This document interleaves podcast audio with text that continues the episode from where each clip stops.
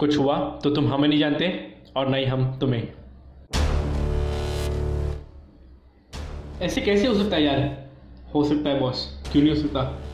और ये सिर्फ़ और सिर्फ़ चाइना में मैन्युफैक्चर होता है। आज कुछ बड़ा होने वाला है मुंबई में। तैयार हो जाओ। क्योंकि क्या बोले तुम? कौन हो तुम?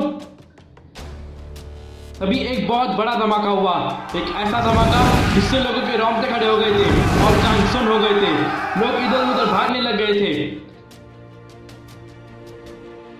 वो मुझे ज़िंदा चाहिए।